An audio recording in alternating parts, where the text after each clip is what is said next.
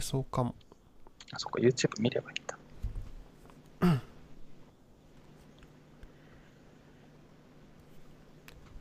はい。今、ライブ配信始めたので、はいおそらく見れてるはずです。じゃあ皆さん見れてますか誰が見てんのこれ。あ、危ね。ちょっと待って。どうしたらいい音を消せばいいのか。うーんと。誰も見てない。今あ多分二人が視聴中うん、うん。自分も今開いてるか そっか。じゃあ誰も見てません。ら。はい。えーっと、これは、なんかできるんですかあ、ケーキさんの方でもしうんすぐツイッターにつながるようやったら、令和のやつの方で。今週。で、これってなんだろう毎回のうん、ライブごとにうん。 URL を使う。あ、そうですね。違いますね。あ、なるほど。それは配信した時に決まる。あの URL は。あ、えっとね、事前にわかることもできます。ほんとじゃあ事前に分かったら最初にそれでうん。あの、事前、事前というか、その日の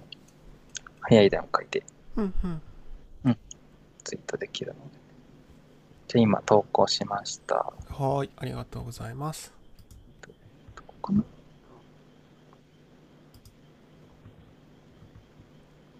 始まりまし、ん始まった。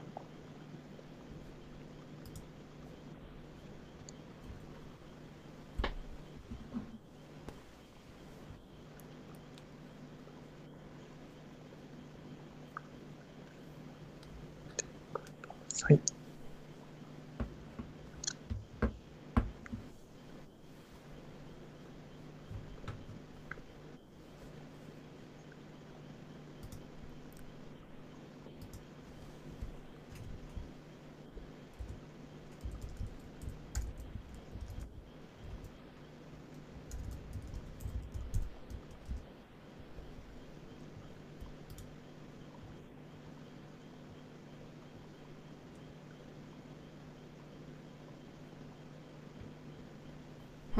じゃあ、ゆるく始めときましょうか。誰か来ましたうん、多分まだ来てないと思う来。てないうん。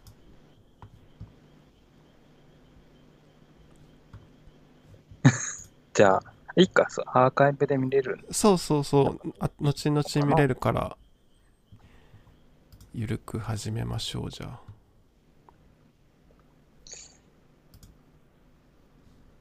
そうって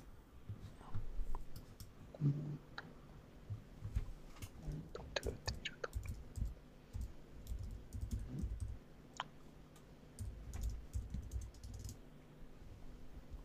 んコメントコメントは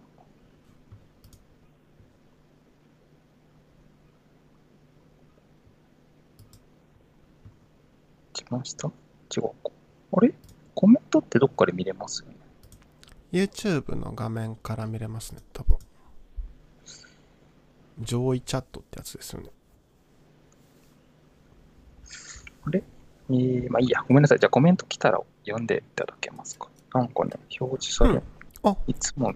出てくるところに出てきてない。あ、本当に。それとも一個も出てこないとないのかなすごい。ああ、どうだろなんか、あれでも前回見れてたんだけど、まあいいや、うんうんごめんなさい。ちょっと今見れない状況。う。はーい。はい。じゃあ、お願いします。はいはい。じゃあ、えー、早じゃあ速ま。たの。あ、切れた大丈夫です。うん、大丈夫ですよ。はい。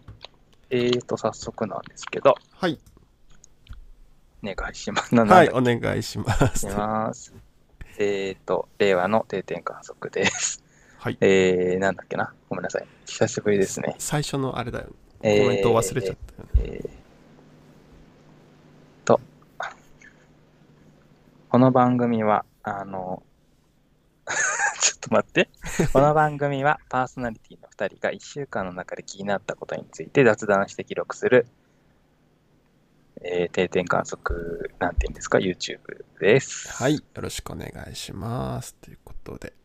はい、じゃあうん早速ですけど、今週はすごく、ねうんいろいろなことがありましたね。あ今週っていうか、昨日ね、北海道では大きな事件がたたくさん発生しまして、はいえっと、ね、ニュースで見てる方もいらっしゃるかもしれないし、なんかツイッターとかでバズってましたね。うんえーまずですが、早朝、札幌市東区の市街地にヒグマが出現。なんかあのイオンとかもあったりするし、地下鉄も通ってるような、まあ、そこそこの街なんですけど、まあ、近くにね、山があるということで、そこから降りてきたんでしょうんうんう。えー、と早朝なんでなので、住宅街とかあのゴミ出しに出た住人が襲われて、えーかなり背中からガツガツ襲われて骨折をしした重傷の方が1人いらっしゃったり、はいあとは、まあ、住民の方が背中を引っかかれたりですね、噛まれたりとかかな、して、怪我した方が2人かな、いたということうんうんでえす。近くの朝ですけども、近くの小学校に、えーっとグラウンドを走ってたりとか、あるいはイオうんうンあるって言ったけど、そのそこに来店されたりとか、ーうんうん。来でて。結構、うん、本当にね、あの多分中に入ってないんだけど、そのまあ、入ってないからね、朝だから。うんあのけなんていうの本当に来店するみたいに、そのイオンの入り口に向かっ。ている写真がツイッターでちょっとバズバズってたりしてました。うんうんうんあーで、あうん地元の、あ、ごめんなさい、いいあ、いいです、いいです。いいごめんなさい、ごめんなさい。えっ、と、地元のテレビ局の撮影クルーがそのクマをですね、追いかけていて、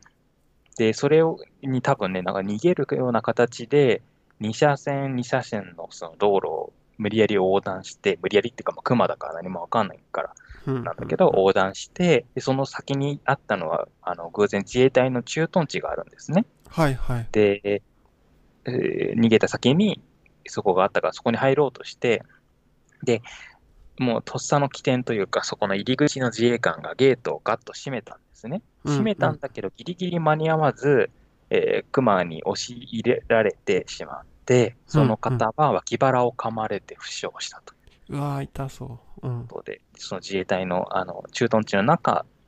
クマ走ったりして、うんで、さらに横のあの岡玉空港の滑走路まで侵入してしまったことで、うん。岡玉空港ではその午前中、運休になってしまって、おう。うんうんうんで、さらにそこからですね、民間企業の敷地内に移動して、そこでハンターにようやく、えー11時ぐらいだったかな、うんうんとうん駆除されたというふうな、えーニュースがありました。えー、そっか、ヒグマ、北海道ならではのニュースですね。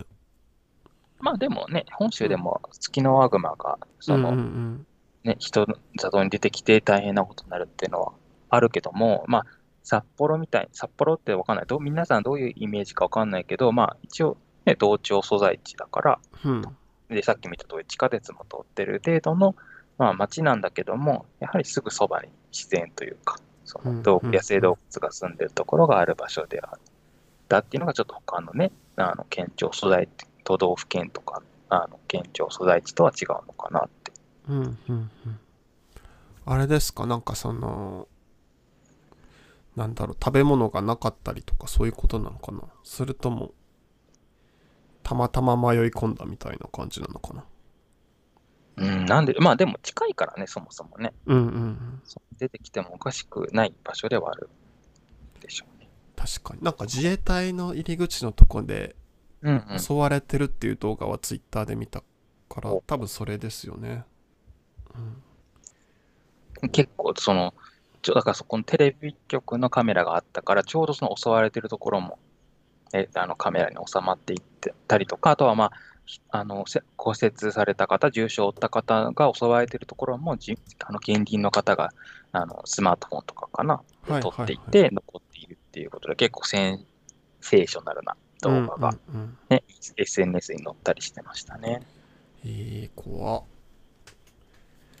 それはなんか、まあ、逃げるしかないですよねそうなったら多分。そうですね。いや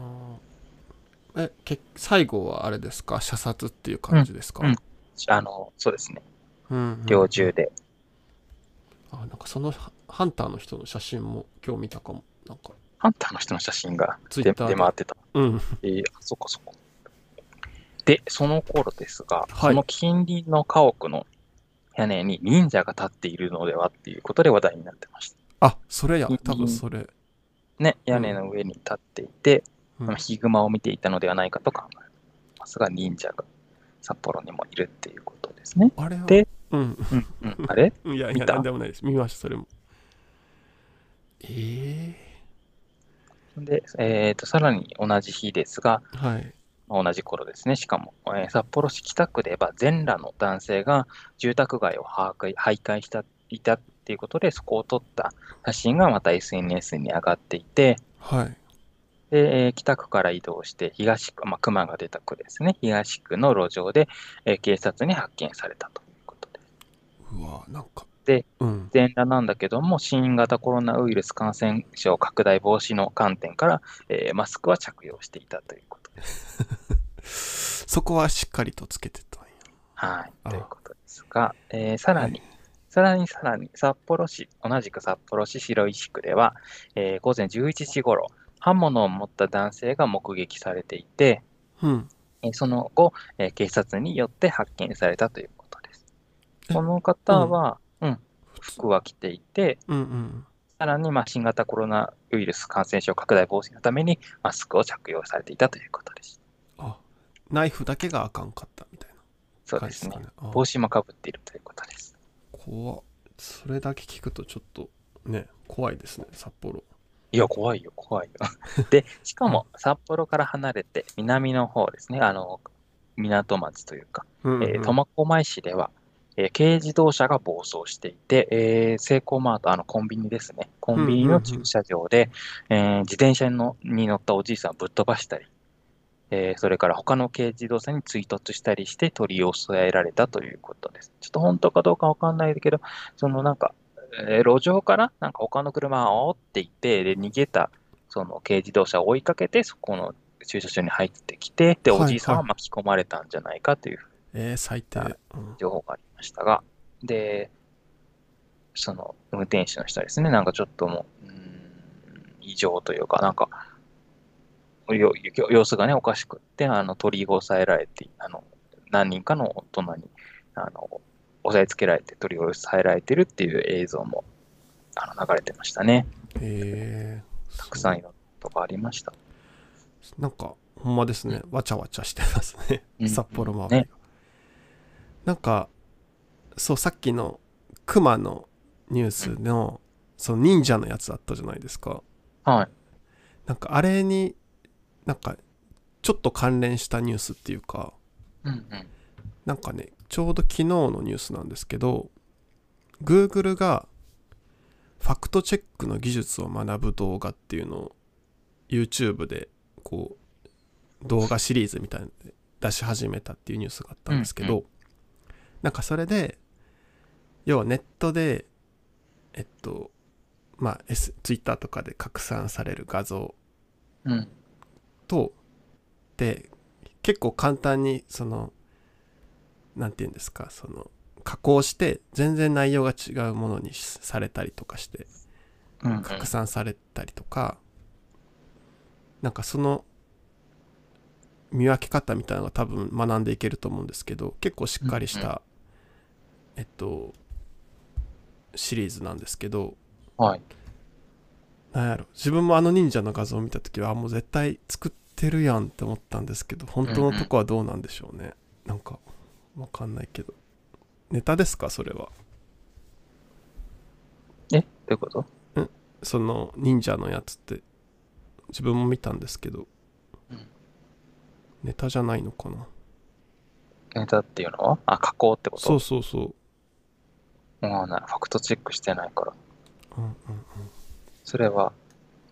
うんわから ないごめんなさいわからないけえー、ど、うん、何それを動画で、Google の動画を見たらできるってことそのファクトチェック。あいや違いますなんかそあ違うのかいろんな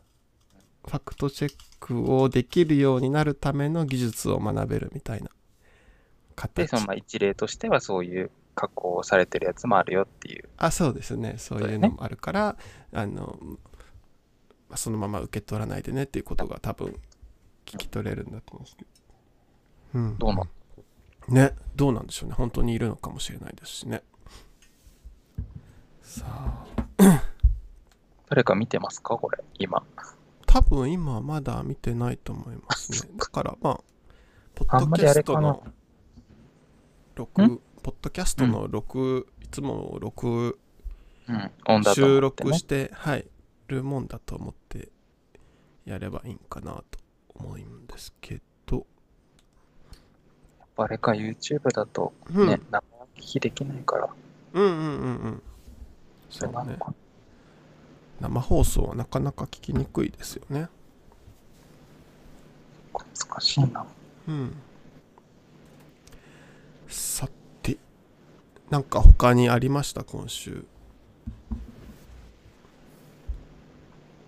どうしよう。今何分ぐらいですか今、多分15分くらいかな。 ?15 分ぐらい。うん。じゃあ、いっか。また、じゃあ、えーっとですね、映画を見たりしたので、うん来週以降、来週とかかな、あの、お話ししたいと思います。はい。はい。あ、じゃあ自分も今日、うん。なんか3つくらい、ネットフリックスで見たやつがあったんだけど、うん。そあし来週にしよっかな。まあ、合あ、わせそうしましょうか。うん。はーい。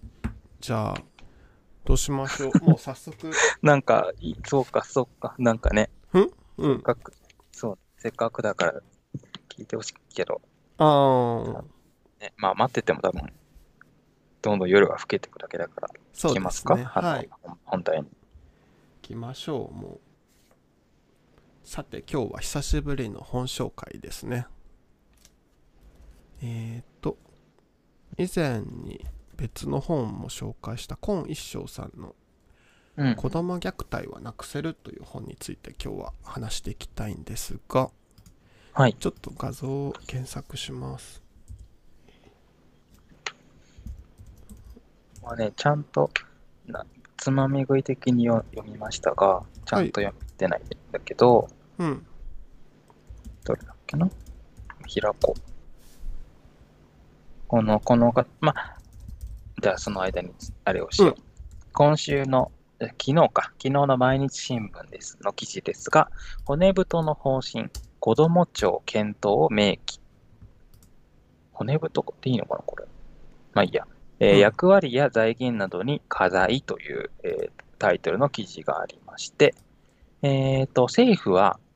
えー昨日18日に閣議決定した経済財政運営の指針、骨太の方針でいいのかなごめんなさい、読み方違ったらごめんなさい。えーこれで、えー子ども政策の司令塔となる子ども庁を念頭にした行政組織の創設を検討すると明記した。えー子ども・子育て政策の推進を、えーとまあ、日本全体のです、ね、成長の原動力と位置づけてで、えー予算も重点的に配分する方針も盛り込んだということです。えー菅総理は、えー9月にも行われる衆議院選挙で、えー子ども政策を目玉の公約に掲げる構えだと。うん、へえ。えーだが、子ども庁の、えー具体像は固まっていない。えーその方針ではですね、えー省庁の縦割りを打破して、子どもの貧困や児童虐待、えー教育・保育の連携による就学前の、あーそういうことね、だから小学校上がる前の学力格差解消に対応する組織などと、えー理念が先行していると。うんうん。えー幼稚園と保育園を統合する幼保一元化は見送る公算が大きく、まあ、おそらく見送るだろうと考えられていて、えー関係省庁の幹部は現時点では何をするかはスカスカだと語るということでした。うん、でまだあ。のまあ、こうんうんうんそうそうそうそう。まだね、決まってないよっていうことですね。うんうんうん。それはね、これから作るからね。うん、もう映ってるうん。じゃあ、お願いし、本のタイトルをお願いします。あ、タイトルは言ったか。ごめんなさい。はい、あじゃあその辺のね子ども庁のことも最後にちょっと書いてましたもんね、この本にも。で、えーあじゃあ子供庁の説明をするか。えーと、あ山田太郎と地味花子っていう議員が主に、主にというか、あの子供庁を作るべきだっていうふうに言っていて、えー子供庁に関するそのサイトも立ち上げてるんですが、うんえー子ども庁が必要な理由としては、えー子ども関係の、政策は保育園とか、例えばですけど、保育園とか学童保育、えー医療は厚生労働省の管轄だし、幼稚園とか学校は文部科学省の管轄だし、まあ、その他うん警察うんうん庁、えー法務省などなど、関係する省庁がバラバラに動いている。うんえーだうかんらたこういうような縦割り行政の弊害で、まあ、あのここでは少子化があのをなんとかしなきゃダメだよっていう、えー説明で書いているんですけども、まあ、児童虐待というよりはね、うんうんうんここのサイトの中ではね、えー少子化に影響を与えるいろんな問題が解決されないのはその弊害だと、縦割り行政の弊害だっていうふうに考えていて、でそのために一元的に子どもの行政を扱う子ども庁が必要なんだと。うんうんうんで子どもの腸ができれば、まあ、さっきまで言ってる通りその、えーいろんなそのえし例えば学ステージによってねあの小学生なのか幼稚園生なのか生まれあのえー乳幼児なのかねあ乳児なのかによってその担当する省庁が違うっていうことですけども、うんまあ、それを一括す一元的な組織ができれば、まあ、生まれる前の段階、妊娠中の段階から大人になるまで抜け漏れなく対応できるのが行動も庁の効果だというふうに言ってるっていう背景があるんですよね。うんうんうんうんはいで、本の方にじゃあ戻っていきましょうか。戻りますかまああれですよね結構はいあボリューム的にも2時間くらいで読めるような内容で、なんかそそこまでボリュームもなくて読みやすいんですけどその、まあ、子ども虐待についてなんだろうこれから考えていきたいなって思った時の1冊目としてすごいいいなと思ったんですけど、うんうん。なんか自分もなんか全然知識とかないんだけどうんそうまあ結構この番組で社会問題について話すこととか多くってなんかそういう子ども虐待とかについてもいつか話してみたいなと思ってたのでちょっうんとうんピックアップしてみたんですけど、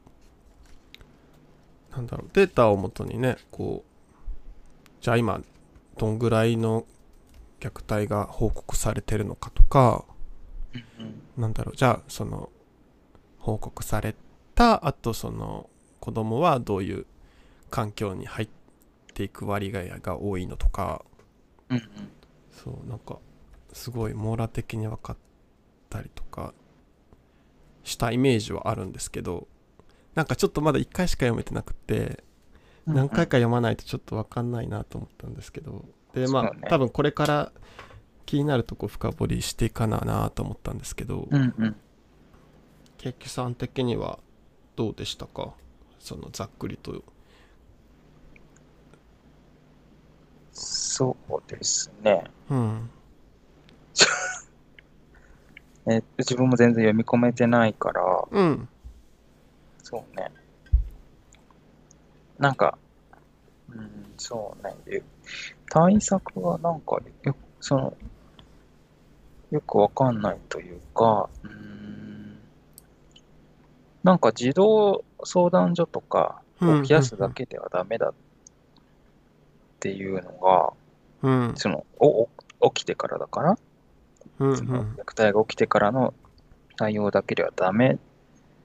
うーん、でも、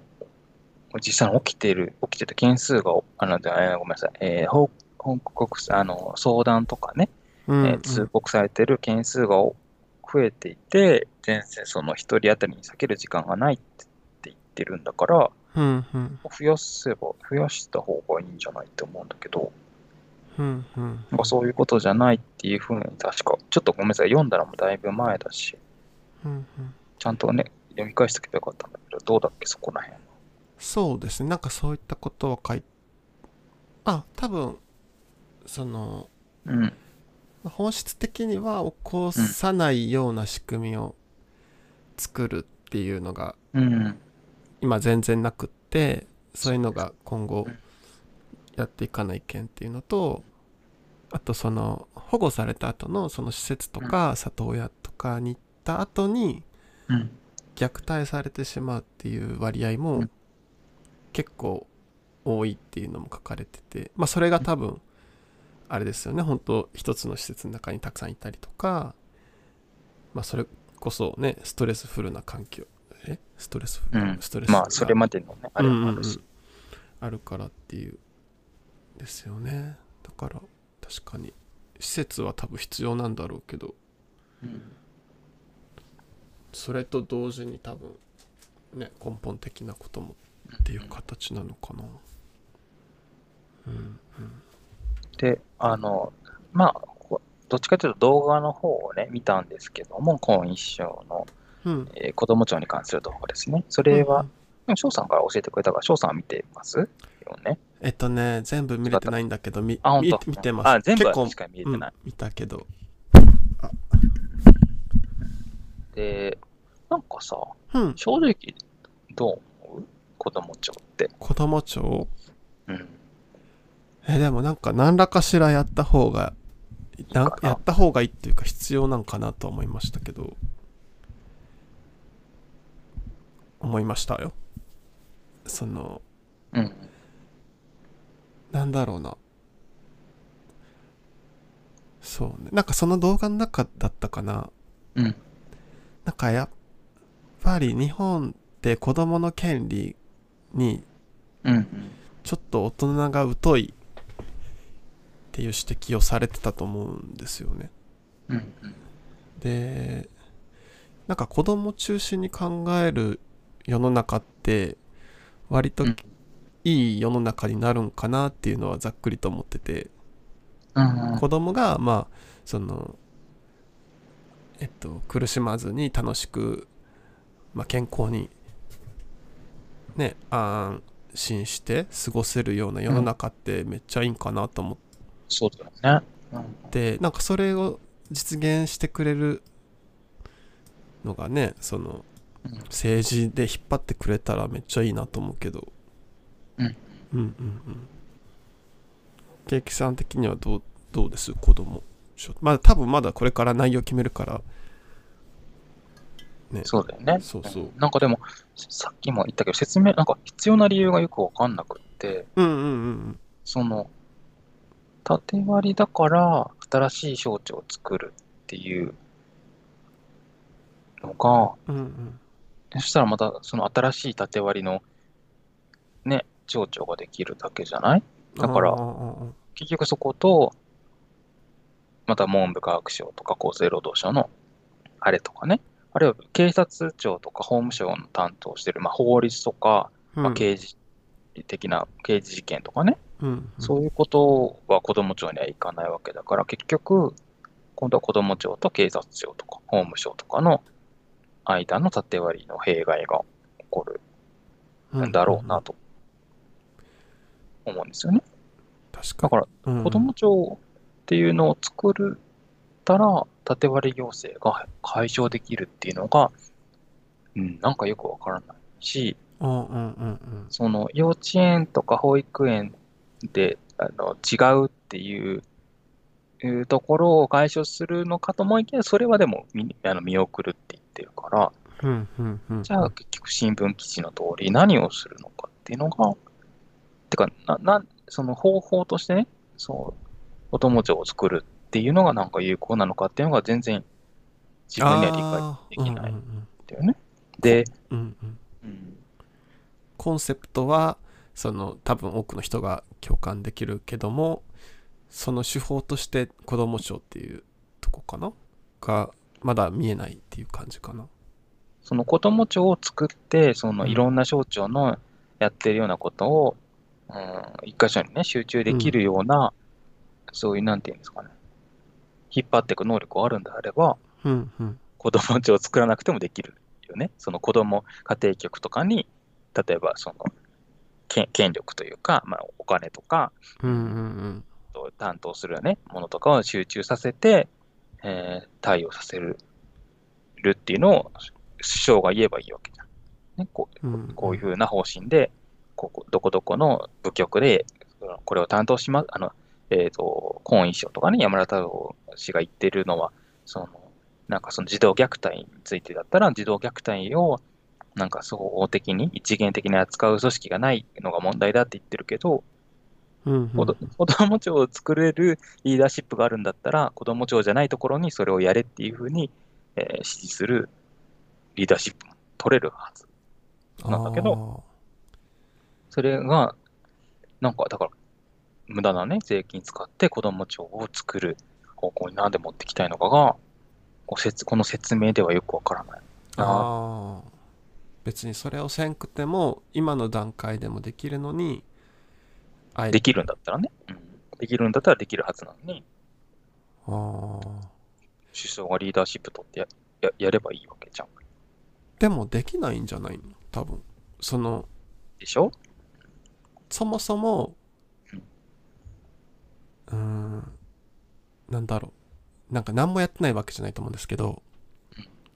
でも多分あんま興味ないんじゃないかな。政治家の人って、その子供虐待をなくすっていうことに。その、興味ないのか。だからあえてそういうシンボルみたいなのを作らない限り動かないんじゃないかなわかんないけどなんかこの本の冒頭にも書いてましたよねなんかその30年間その失敗続いてますよっていう何もできてないって書いてあって、それってさ、どういうことなのかよくわかんなかったんだけど、な,、、うんんなんで失敗してるって思うんだろうね。うーん、なんでだろうね。そうね。だって、やってるでしょ。うんうんうんうん。例えば虐待死、うん。えー虐待死っていう統計はないけども、あの子供に対する家庭内の殺人っていうのは、うん1980年以降ずっと減少していて、うんうんまあ、そういう意味では、虐待によるし死亡する件数、まあ、そう死亡、虐待によって死亡したと考えられる件数は減っていってるっていう意味では、まあ、わかん何の影響かはわかんないけど、うんうんうんまあいい、それ自体はいいことだと思うんですが、うんうんうん思うよね。うんうんうんで、その虐待がね、すごく今増えてる、あの、コーン一章の動画だと、うん虐待が増えていて、その、今コロナ禍で特にガッと増えてるのに、なんか何もしてないし、そのなんかずっとね、政策に失敗してるって言うけど、うんなんかさ、なんか普通に考えたら、うん虐待って減ってると思わないああどうなんやろ今だ7ってさうん、うんうんあごめんなさい、どうぞお願いします。あいや7万件くらいでしたっけなんかこの本に書いてあ虐る待の通、あれだよね、うん件数、年間の通あの相談対応件数のね。うんうんでもさ、普通に考えたらさ、うーんと、だなんだろう、なんでもいいんだけどさ、昔の、昔話とかさ、見てたらさ、子供が売られ、あの、なんていうの、売られたりとか、労働力としてねうんうんあとは、ななんていうんだろう、その、子供の権、子供に権利があると考えられてなかった、子供だけじゃないけど、うん人権っていうのは、健常で、健常な成人男性うんうんに与えられるもので、女性とか子供とか、まあ、あるいは病気の人とかね、いろいろ、そういう人たちには人権がなかったわけでしょ。その時代と比べて、まあ、今って、だいぶその子供にも権利があるっていう考え方が普及していて、うんどう、なんていうのかな。で虐待っていうそもそも概念が昔はなかったわけじゃない、きっと。その、江戸時代とかね。あるいはうんうんうんうんうーん、どうだろう。明治とかにもなかったかもしれないけど、それが虐待普って通という感じうん、そうそうそうそう。例えば、例えばだけど、自分はもう今アラサーだけど、うんうーんとさ、他の子供がいて、他の子供の親がいてっていう状況で、なんか自分がね、悪いことしたときに、なんだろう。まあ、その命に関することじゃなくて、うんなんだろうね。うん、なんかさ、悪い、悪い口を言うとかね。うんしたときに、叩かれ、殴られて、殴られたというか、ビンタされたことがあるし、まあよくあるけーうど、んうんあって、でも、その頃は、別にその周りのね、親とかは、あるいは先生とかがいても、それは虐待だと思わなかったし、ああ教育まあまあしつけ、普指導通のことだと思ってると思うけど、今、自分が例えば、そういう場面を目にしたら、まあ、通報まではしないけど、なんか、この人、家で、どう、どういう扱いを子供にしてんだろうなってちょっと想像はうんすうる。んなんかその、すごい短期的に見、その30年とかね、そういう短期的に見ても、明らかに虐待のハハードルが下が、んなんていうの、虐待って認定するハードルが下がってるというか、うんうんいろんなんだろう、しつけっていう言葉で、だからそれがいいことだ、どっちかというといいことだと思うんだけど、しつけって言われて言われていたような身体的暴力とか、あるいはまあ精神的暴力も含めて、うんうんうん減ってると思う、明らかに。そのダメだっていう風な認識が増えてると思うね。それなんかは普通そうでしょうねうんで普通に考えたら、減ってるわけよ。減ってるんと思うんだけど、うんその増えてるっていう話が出ていて、うんなんかさ、増えてるから何とかしなきゃいけないって話になってるんだけど、うんそもそもその増えてるってところが本当なのかなっていうのが気になるのね、自分は。ああほうほうほそこまでは、まず聞い,、まあ、聞いてる人がいればだけど認識してもらって、うでうんうんうあんのじゃあ調べようと思ったんだけど、うんうとん調べて最初に出てきた、えー記事をまず読んだんですが、うん滝川和弘さんっていう多分児童心理とかの、なんかクリニックに勤めてるお医者さんかなうんの人が書かれた、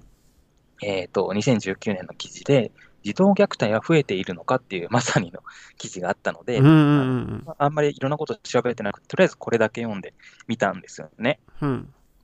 で、さっきも言ってる通り、虐待に関するデータっていうのが、まあ、全然ない。あ、コーン一生さんのね、コーン一生氏の本でも書いてあるけど、ちゃんとしたデータがなくって、うんうんその厚生労働省が発表している、えー児童相談所における虐待相談対応件数っていうのがあって、うんで、確かにグラフとか、あの、なんていうの、年ごとに増えてってるっていうグラフがあって、うんうんまあ、今が一番、なきえー1990年以降ずっと増えてて、今が、今年が一番多いっていう状況なんですね。うんうんうんで、このじゃあ虐待、えー虐待相談対応件数っていうのは何かっていうと、虐待の、なんていうの、 そんなのはありえないけど、虐待の真の数というか、このその日本で起こっているすべての虐待の数が、うんこの虐待対応件数ではないわけよね。当たり前だけど。うん相談まあうんうんうんうん、そうそうそうそう。相談とか通告とかされてなかったら、されてないもの、つまりか、うんうん見えないものについては含まれてないわけだし、うんうんうん一方で、例えば相談とか、あるいはなんか、なんだろう、あそこ隣の家で、なんか子供の泣き声が泣き声がするんですけどっていうふうな通告をして、まあ、結果的に確認したら、まあ、虐待ではなかったっていう、うん間違い間違いっていうか、その悪いことじゃないんだけど、間違いとか、あるいは、まあ、あんまり考えたくないけど、嘘というか、うんこう気に食わないから、もうあそこ虐待してるっていうふうに通告するっていうのも含まれるわけよね。含まれるいる数字なんですよね。うんうんうんだから、まあ、それを差し引けば本当の虐待の件数がわかるわけなんだけど、うんうんそれは公表されてないんですよね。うんうんうんで、じゃあ気になるのは、その、出てるのはその間違いとか嘘も含む、その、件数なんだけど、うんどのぐらいがその間違いとか嘘とか、まあ、虐待じゃな、実際には虐待じゃなかったものがどのぐらいあるかっていうのは、全然数字がないんですが、うん例えば東京都の、えー2000年の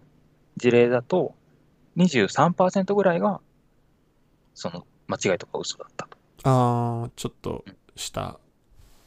まあ何らかしらのあれで泣いちゃってたけどまあち違ったととか、まあ、そもそも全然嘘、まあ、嘘だったとかね、ああ含むわけよね。まあ、あのだから23%ぐらいがそのち、実際には虐待ではないものだった。うんうん飛んで2003年には32%ぐらいがそうだったとうんうんうんいうことなんですね。なんか思ったよりはちょっと多いなって自分は個人的には思ったんだけど、うんうんで、それとは別の、あのー別のなんていうのかな、報告なんですが、2013年は半分ぐらいがその間違いだったと。間違いっていうかごめんなさい、えー、嘘とか間違いも含む、その実際には虐待じゃない。つまり相談とか通告の半分は、その虐待ではないものだったっていう。うん数字うんうんうんうんで、まあ、当然別々のものなので、えー単純には比べられないけど、2000年、えーから23%、32%、それがまあ半分だったら50%とかですかね。うっんていうふうに見ていくと、もしかしたらその虐待じゃない割合、あ虐待じゃない通告とか相談の割合っていうのは増えているのかもしれない。うんうんうんうんそのそういう割合が増えてるのとしたら、この通告件数とかが増えてる、イコール虐待が増えてるとは必ずしも限らないうんのかなうんうんというのは思うんだよね。はいはいはい逆にあれですよねその、うんえっ、となんて可能性として通告しようっていう意識がこう増えてきたっていう面おもあそるらく。可能性もありますもんねちょっとしたことでももしかしたらっていうのでっていうのもあるのかな、おそらくね、さっき自分が言ったあのエピソードもそうですけど、うん虐待のハードルが、虐待の定義、ん虐待と認知するハードルが下がってるから、うんえーまあ、ちょっとしたことでも、まあ、いあの虐待かもしれないから通告あの通報し通告してくださいっていう、ね、あのラジオでも広告流れてるし、うんうんそういうふうな意識が高まっているんだろうと思うんですよね。うんうんうんで、じゃあ実際に何が増えてるかと。あ虐待の通告、えーごめんなさい、そ相談、対応件数の中での、どういうジャンルが増えてるかっていうと、うん身体的虐待の件数っていうのは、これ、あれだよね、今一生さんの本にも書いてあったかな。あなんか書いてあった気がするねどんな身体的なその虐待っていうのはそのそんなに増えてなくてほぼ横ばいで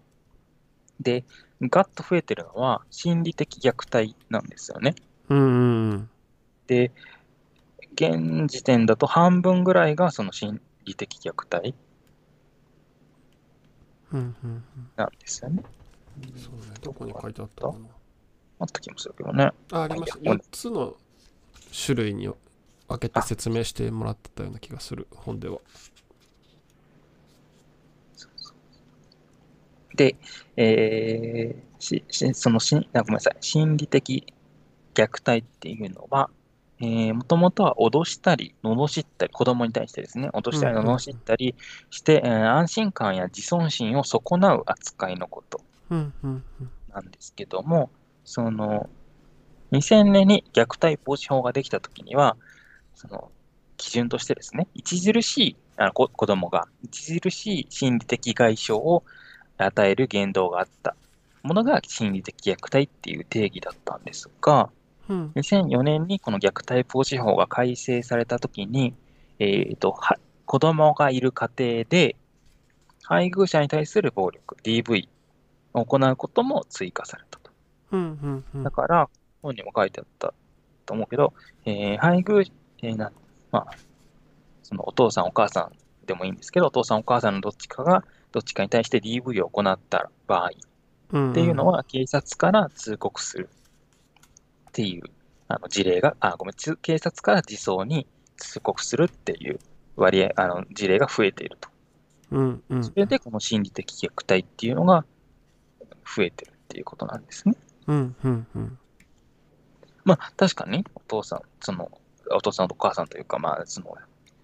保護者の方か、保護者の方が DV を行ってるっていうのは、まあ、それをみもちろん見るのもそうだし、見てなかったとしても、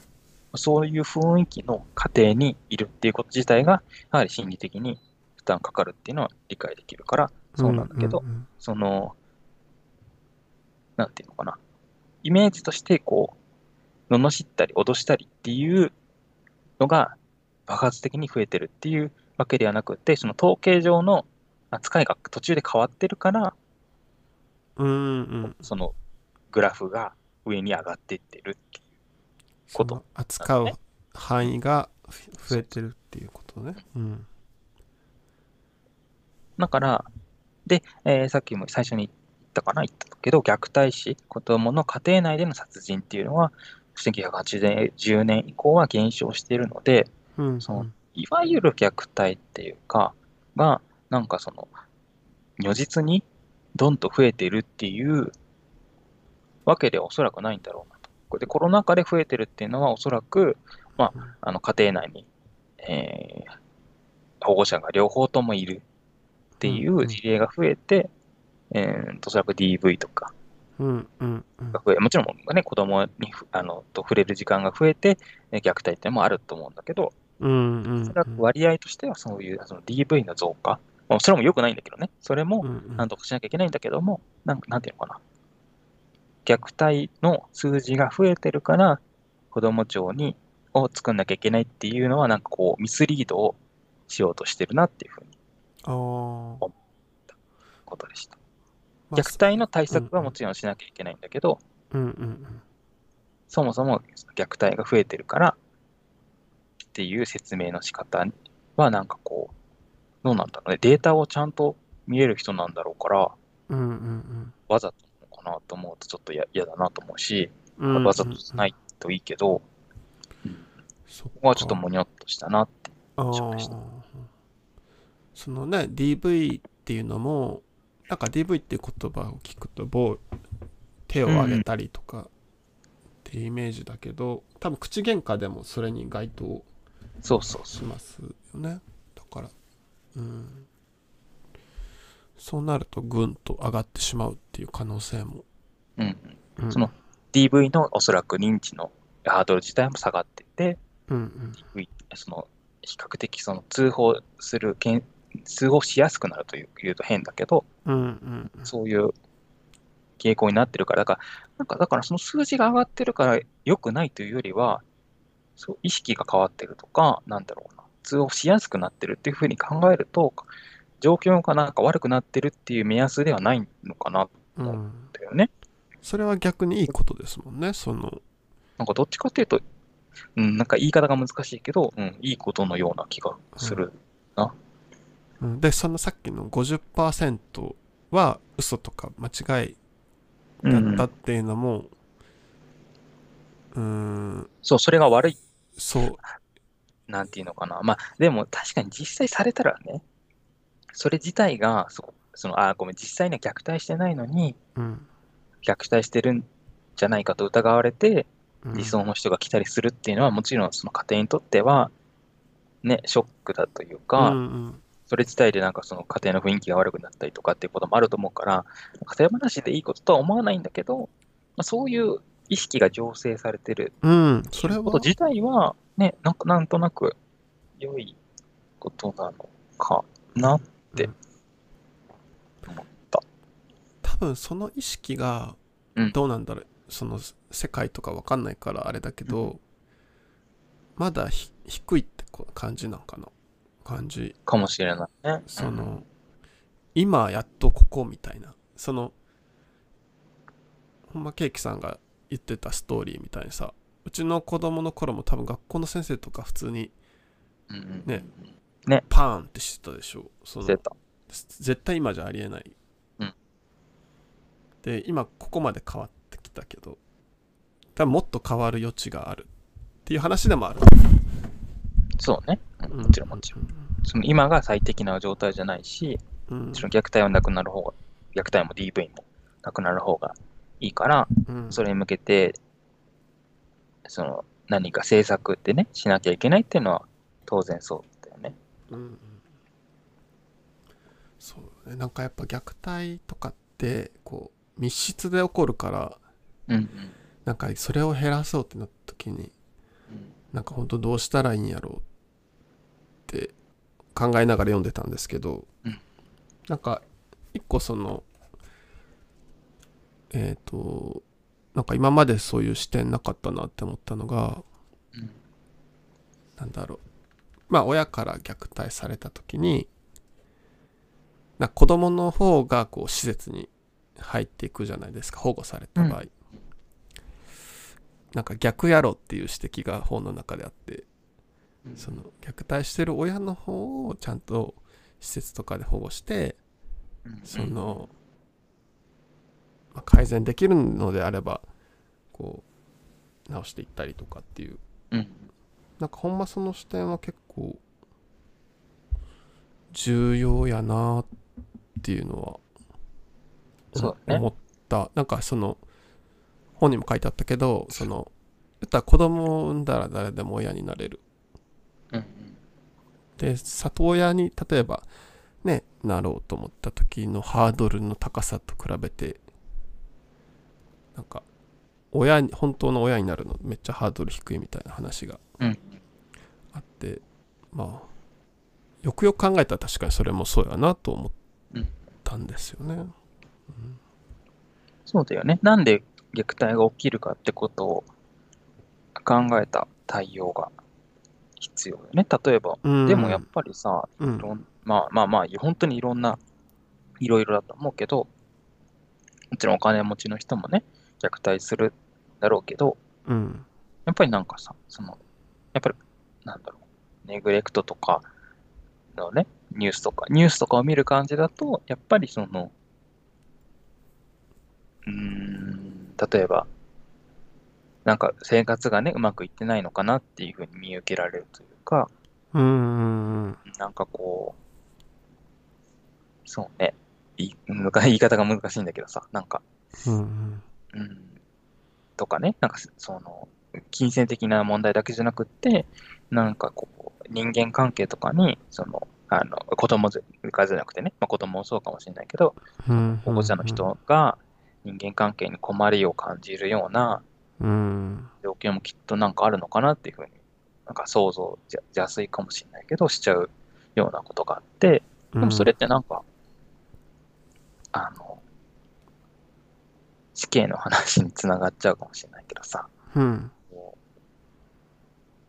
それを困りなく暮らせていける方に、うんそれこそさっき言ってたような、親を、あの、施設に入れるとか、うん行ってケアするとかさ、そういう、なんだろうな、ケアそうねケアねをしていく、保護者の方のケアをしていく、あるいは子供の時点からケアをしていくことで、大人になっても大丈夫というか、うんなんかそっちの視点も、本当に、そそう、今一緒の言う通りなんだけど、うんそっちの視点がないと、多分減っていく方向には、これ以上いかない、いいんだろうな。そのうんうんそうよだなこのね、その虐待したくてしてるわけじゃないっていうかさ、その、猟奇趣味があってっていう人もいるんだろうけど、うんうんうんきっとなんかそういう、なんかその人が、人というかその虐待する人が、の特性として悪いっていうこととには限らないんだろうなと。なんか環境が違ってればきっと違うんだろうな。両方なんだけどね、その人のうん性格っていうか、その行動のパターンが、やっぱり子育てとかと合致しないっていうのもあるんだろうけど、やっぱ子育てに必要な基盤が、生活の基盤がなかったり、知識がなかったりりっていうところで、起こってるのもおそらくあるんだろうと想像するので、ね、うんそういうところ、ちょっと良くなってほしいな。ねえそういうのだから別の人っていうふうに思っちゃわないように、まあ何でもそうだよね。犯罪うん全般にそうだと思うんだけど、なんかさ、そういう悪い人っていう人がいて、虐待するっていう、えー常識から変わっていかなきゃうんうんなーって。そうねやっぱじゃあこれもうん。やっぱケアが重要になってくるんかなその効果的なんじゃないか。まあ、ケアにね、どんだけの効力があるかっていうことによる、まあ、結局は依存するんだと思うけど、まあ、ううんまくいくんであれば、ね、すごい効果的なのかなっうんて気がしました。ねなんか自分も忙しかったり余裕がなかったら、なんか仕事のデスクの上がめっちゃ散らかってくるんですよ、うん、うなんん。か書類とか本とか読みかけの本とかなんか飲み物とかでブワーってこう散らかってくるんですけどはい。なんか小学生の頃とかにこうなんやろ友達の家とか行くとごめんなさい。なんか、新築の一軒家なのに、もう家中なんかゴミだらけみたいなうん。時があって、えーこれ大丈夫なんて感じだったんやけど、うん、うん。なんかそれって今思ったら絶対余裕がなかったってことよね。その、余裕があねーっていうか、まあね、いろいろあるけどね、その、そうよね。その、 なんていうのか、本人があまり困り感じてないけど、そうだっていう人も結構いるし、まあいろいろだと思う。だから、だから本当にいろいろなんですよね。その、うん。新築だけど、その人の特性として、そうだってこともね、うんあったりして、ケースバイケースのところそうだねそうだなでもねなんかそういうところでちょっとしたまあどういうケアかわかんないけどね。ちょっとそれは難しいけど。そうん掃除を手伝うじゃないけどなんだろでもね、そういうのをできるようにトレーニングするっていううとかね、ね一つ話を聞くとかでもいいんかもしれんしね、あとはまあ、まあさ、例えば、うん、難しいけどね、環境を変えるっていうのは一つうんうんうんうんしね。そうだよねそうそう。だからそういう視点を、なんか自分も持ちたいし、うん、なんていうのかな、みん他の人にも持ってほしいなと思って、うん、あの、以前ね、紹介した性格は、なんだっけ、性格は変わる、変えられるかな。うんうんうんあの本、なんで急にそんな本が出てきたのか、全然興味ないよって方がほとんどだったと思うんだけど、うん要は、その、いろんなね、行動が起こってる時に、その人の特性も、例えば遺伝的なとかも含めて、うん特性もあるし、環境の影響も受けてる。うんだから環境によって、こう性格は違うよねっていう話だったんだけど、それって性格だけの話じゃなくて、性格って行動のパターンだから、うんいわゆる虐待もそうだし、部屋を散らかしちゃうのもそうだし、食事を作れないのもそうだし、うん人間関係がうかない、うまくいかないっていうのも、まあ、その人に話しかけるとかっていう行動がうまくいってないっていうことだし、うんそういうのって環境を変えたり、あるいはまあ本人の特性を、ね遺伝子情報を変えるっていうのは難しいだろうけど、うん本人の特性に合った環境にするとかうんうんっていうこともできるから、できるというか、まあ、原理的にはね、うんうん現実的にできる、あのどこでも移り住めるわけじゃないんだけど、うんそうそう、そういう視点をなんか伝えたかったんだけど、あの時はちょっとその本の内容をね、紹介するだけで、うんうんその精一杯で、ね、意味が伝わらなかっただろうなと思ったから、今もう一回言いました。いやでもそういう意味でもう一回読んでもらって、本当今はそう読ですね読んでないと思うけど、ほとんどの人は読んでないと思うけど、うんあの、もし機会があったら読んでほしいなと思っうた。んうんうんそうね誰か見てるかな今多分一人の方が聞いてもらって るごめんなさいい。一人の方いらっしゃったんですね。なんかあの何かあればコメントもいただいたら嬉しいな。うんいやーでもうん、うん本当にあれだななんか次にアクション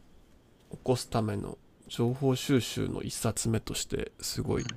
おすすめな気はしてます個人的には、うん、あとねそのさっき言ってた子ども庁をうん、作る山田太郎さん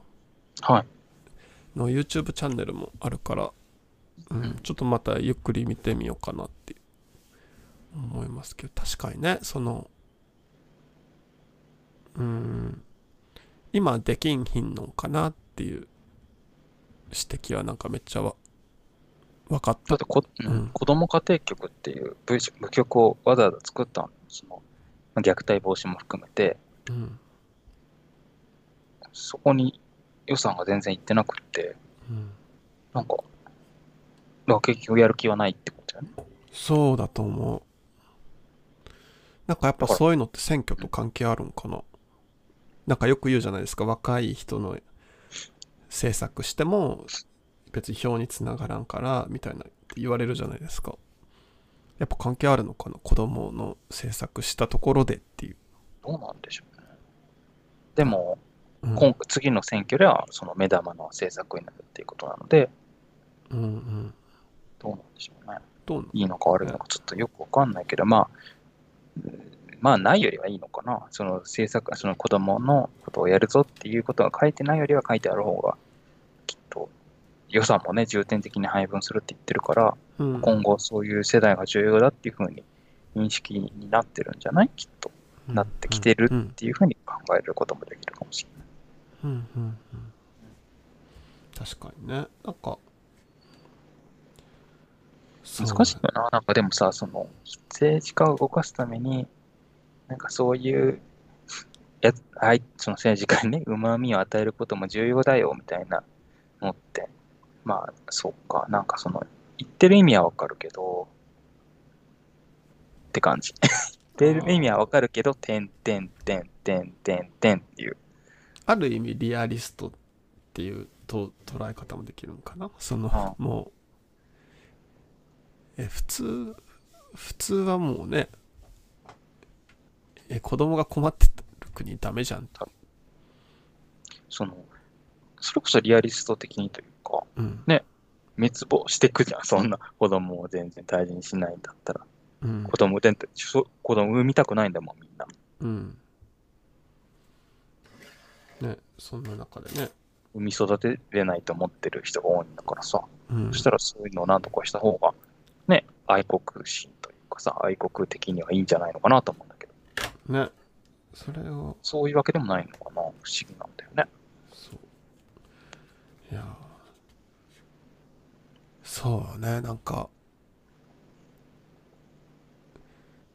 まあそれはでもね、い、あれかそうだねいやーじゃあ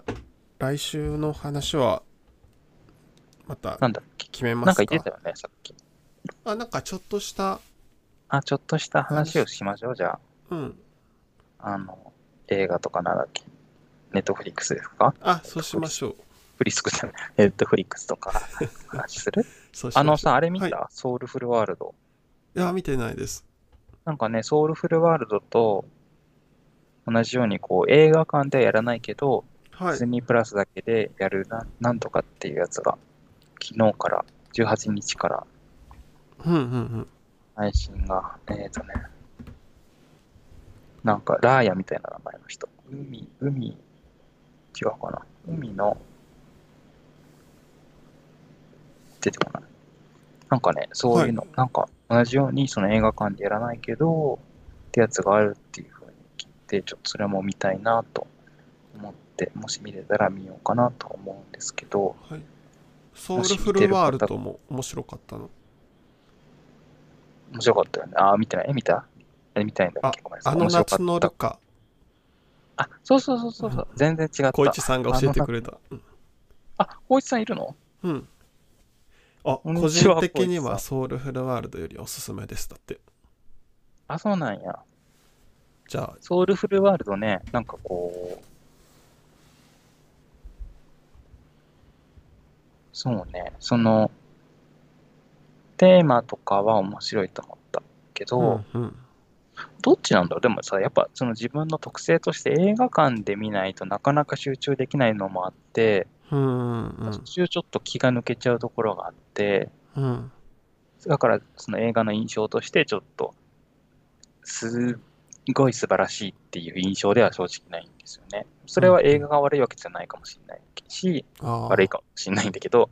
うん、でも、あの池さんはね、なんか、過去一かもって言ってたから、ーソウルフルワールド、うん、そうそう、ソウルフルワールドが良かったっていう話をしていて、うんうん悪いものではなかったと思えーしじゃあ見よう。うん、いいかなと思う。うんなんか、う。うん。そうね、光一さんが来たんだったら、なんか、もうちょっとぐらい、一言二言。あーじゃあちょっと一瞬。どうあじゃあ、やっぱりやめようか。やめますた やめま次す回次回以降、はい。じゃお願い。この番組では、なんだっけ、ハッシュタグ、ハッシュタグ、令和の定点観測、え令和はひらがなです。えーで、えっ、と、コメントお待ちしてます。ツイッターはの。とか、なんだっけ、あの、ツイッターの DM でも、あそれから Gmail のあ、Gmail でも Gmail でもメールをお待ちしてます。Gmail は、えっ、と、Twitter で、令和の定点観測を検索すると、そのプロフィールのところに書いてあります。うん。お待ち、あの、何でも結構、感想でも、ご意見でも、お叱りの言葉でも、お叱 りうん。何、あの、なんていうか、テーマ的な、うんあこういうこと話してほしいっていう、小ネタでも大ネタでもお待ちしております。はい、よろしくお願いします。自分はね、この後ね、なんか昼間にテネットが追加されてたんで、え、そネッ、うトフリ本ッ当クスにあの、愛の物語こと、テネット。テネット。なんか昼間見てて途中で寝ちゃって、ちょっとこれから続きをあらうん見よっかなと思って。 2回は見て、2回は見てね、最低でも。わかるあれ全然わかんないですもんね。見てて。ねあとね、アーミー・オブ・ザ・デッドっていうゾンビ映画があるんですけど、はい。ネットフリックスで。うん全然面白くなくって、本当びっくりしたんでよかったら。あ、でも、いや、ごめんなさい、これ以上言うとあれだ。それ来週よ、来週よと思うけど、はい。面白くない。面白い、面白い、逆に面白いかもしれない。まあでも、映画がを見たので、お話ししたいです。はい。わかりました。じゃあまた来週ということはいで。では、この後、日本放送では、えー、27時より、伊沢拓司のオールナイト日本ゼロです。お楽しみください。はい。ちょっさとよう待ならってね。あ、ちょっと待ごめっんてなさね。いそこちょっと待った方がいいうん。伊沢拓司さんはあれですね、東大王、東大王じゃない、東大出身のクイズ王ですね。いい。これってさ、いつもなんか YouTube の配信の止めるやり方がわかんないちょのっとわからなくなるんで、ちょっとわかるまでちょっと一緒にいてもらっていいですかあとはですね、その前ですね、えーこの後1時からですね、うんオードリーのオールナイトニッポンでは、あのオードリーの春日さんの俳句師であるクミさんがあのスペシャルウィークのゲストとして参加されますので、そちらもお楽しみください。どちらも、あの、あの、あれね、無料のラジオ聞くアプリ、ラジコで聞けますので、お楽しみください。はーい。ありがとう。あ、見つかりました。あ、光一さんがコメントで、アーミー・オブ・ザ・デッドやばいらしいですね。ってコメント来てるんで。そおう。もんないってことね。なんか、ザック・どういうことスナイダーっていう監督なんですけど、うんはなんか自分的に映画で1番か2番目くらいに好きな300っていう映画があって、はいそれもまあネットフリックスで見れるんで、もしケーキさん見てなかったら見てほしいんですけど、あ、それは面白いね。これは自分はもう映画という作品の中でもうかなり上位に衝撃を受けた作品なんですよ。えもう一回言って、もう一回名前言ってくださ3い。いいハン方の。 3ハンドレッド。300って言ったスら出てリー、きますス。リーニャンハンドレッド、スリー、スリーハンドレッド。 300って言ったら、はい。あ、そうかそうか、ごめんなさい、300ですね、300ですね。すごいね。300って出てくるぐらい。にゃんにゃんができた。